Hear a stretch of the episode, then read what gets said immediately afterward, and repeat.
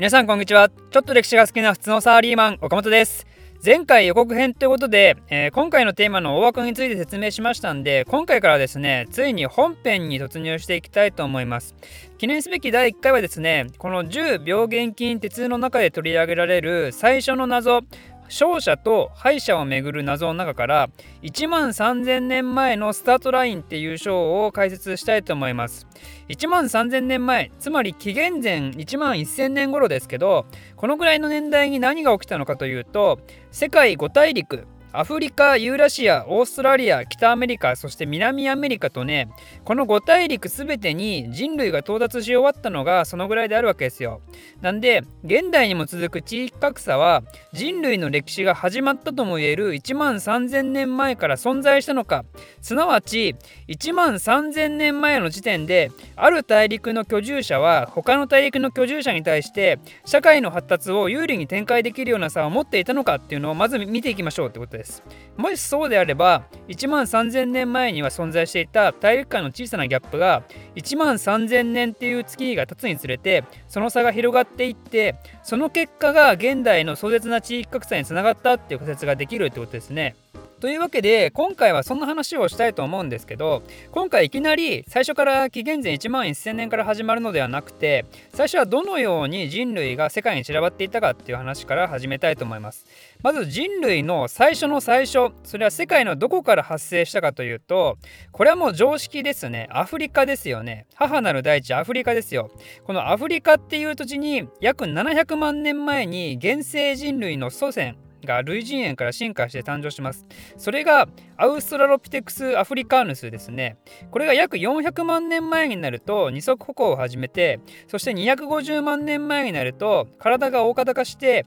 脳の容量が拡大していきます。これら原生人類の祖と呼ばれるのはアウストラロピテクス・アフリカーヌスのほかホモ・ハビルス、ホモ・エレクトゥスといった別の種類の人類も登場してくることになります。ちなみに現代に生きる我々はホモ・サピエンスですけど、ホモ・サピエンスはホモ・エレクトゥスから進化したものと言われてますね。まあ、この辺は覚えたい人は覚えてくださいって感じですね。今回の動画は別に人類の発生について解説するものではないので、この辺の詳細はスキップします。でこのようにアフリカで発生した人類はですねその後ユーラシアに行きヨーロッパ方面アジア方面オーストラリア方面そしてベーリング海峡を通ってアメリカ大陸とね世界中にどんどん移動していくことになります。移動した時期は今説明した順番になるんですけど具体的にいつ頃かっていうのはですね動画内に画像載せるんで、えー、YouTube で見てる方はこちらから確認してください。これを見てわかる通り、まあ、最初にも言いましたけど人類が全ての大陸に到達するのが紀元前1万1000年頃つまり1万3 3000年前になりますがそれよりもちょっと前のね約5万年ほど前、えー、人類の特徴は大きく変わり始めることになります。何が起きたかというととても文化的になっていくんですね。それまでは単純な狩猟のための石器類ぐらいしか使えてきてこなかったのが、だんだんですね、装飾品とかが生まれてくるようになるんですよ。アフリカ、中東や東ヨーロッパ、そして西ヨーロッパと数々の発見がされるようになって、それまでのシンプルな人類のあり方から美的センスが突如として現れ出すんですね。あとは石器も形状が揃えられて加工されたりとか狩りにより特化した道具が出てきたりとかとりあえず出動するものが多様化してきてでそれだけでなく装飾具があしらわれた場所には人骨がきれいに埋葬されていたりとかね宗教意識にも革命的な変化が起きることになってきます。つまりこの時代の人類は生物学と行動学的観点から現代の人類と何も変わらない存在になるとちなみに著者のジャレド・ダイヤモンドはこの時代のことを大躍進と呼んでますね。大躍進が発生したのは約5万年ほど前になるんでこの時点で人類は結構いろいろなところに進出したんですけどこの大躍進は果たしてどこで最初に発生したのかっていうのは実はまだ未解決らしいです。母なる大地であるアフリカで発生したっていう説と同時多発的に各地で発生したっていう2つの説があるようですね。でその大躍進が起きた5万年ほど前からもう少し時代を進むと今度は人類の居住地の拡大が進みます。それまでアフリカとユーラシアにしか存在していなかった人類がですねついにオーストラリアの方まで向かうんですね。それが大体4万年ほど前のことです。この時世界はまだ最終氷河期っていう時期にあったんで実は今のインドネシアあたりまではユーラシアと陸続きだったんですよね。ちなみにオーストラリアとニューギニアも陸続きだったようです。しかしそれでもまだインドネシアとオーストラリアの間は海に隔てられてたんですけどそれでも4万年ほど前にはオーストラリアに人類が到達していた証拠が出てるんですよ。つまりこれは何を意味するかというと人類が船を使って移動を始めたってことなんですね。これはとても驚くべきことで人類がその後船を使ったっていう証拠が残ってるのってこの年代からさらに3万年ほど後の時代にまで出てこないんですよ。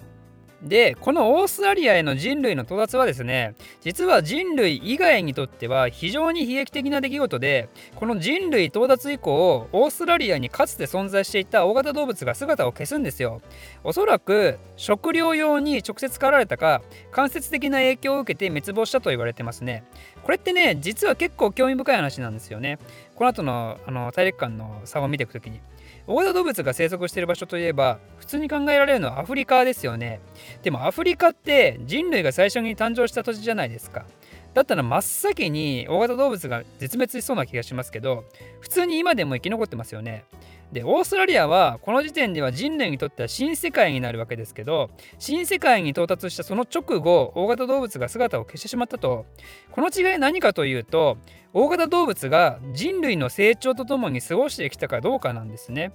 どういうことかというと人類っていうのは最初はか弱いわけですよ。狩りの道具も全然大したことないしね大型動物が襲われても簡単に逃げられると。でも人類はどんどん道具を進化させますよね。だけどその間にアフリカの動物たちは人類が危ない奴らであるってことを学習するんですね。でその結果人を見たら逃げたり先手を打って襲ったりするような習性がつくわけですよ。それに対してオーストラリアの動物たちはそんなの知らないからね。この人たちは自分たちにとって危険なのかな？どうなのかな？とかこう考えてるうちにですねレベルの上がった人類によって瞬く間に滅亡させられてしまったと。で、まあ、まあ、動物の話はいいんだよと。あの 人類の話を聞かせろと皆さんそろそろ思ってると思いますけど、実はこの大型動物が滅亡してしまったことはですね、オーストラリアに進んだ人類っていうのは、その土着の大型動物を家畜化させて飼いならす機会がなくなってしまったんですよね。とりあえずこれによって人類はアフリカユーラシアオーストラリアと3大陸への進出を果たしたわけなんで、えー、残るは南北のアメリカ大陸となりますね。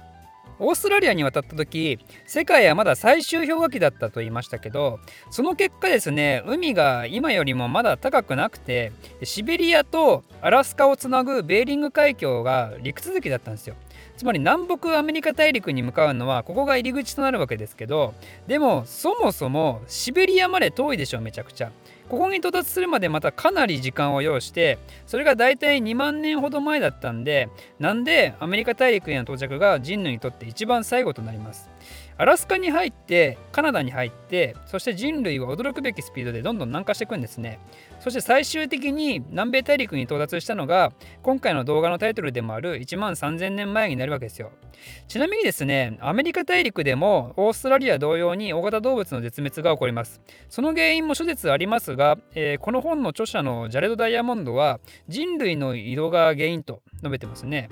つまりアメリカ大陸もこれによって土着の大型動物を家畜化する機会を失ったことになりますね。この南北アメリカ大陸に人類が到達したことで世界中の大陸でついに人類が暮らすことになります。でここまで見てきたようにそれぞれの大陸において人類が生活を始めることになった時期は大きなラグがありますよね。でじゃあこの後の人類史においてどこの大陸が一番先進的な歴史をたどっていくかっていうのはですねこれは我々は答えを知ってますね。それはユーラシア大陸になるわけですよ。古代ローマであったり、中華帝国であったり、イスラム帝国であったり、そして大航海時代で外に侵略を始めたりね、ユーラシアは世界史の大半で他の大陸に対して優位性を持ってるわけですよ。じゃあ我々はこの1万3000年前の各大陸の人類の状況を見て果たしてその地域格差を生み出す要因となった何かしらがあったと言えるかどうかって話ですけどこれはね非常に難しいわけですね。とてもシンプルに考えると一番早く人類が生活を始めた大陸がリードしそうなもんじゃないですか。他の大陸にあの人類が移動し始める間にそこの大陸は社会的発展をする時間が取れるわけですからねだから仮に先に生活をスタートをしていたこと自体が後の地域格差を生み出す要因であったならそれはねアフリカがめちゃめちゃ有利なはずであるわけですよ。もうアフリカ大陸とアメリカ大陸を比べると文字通り年季が何百万年と違うと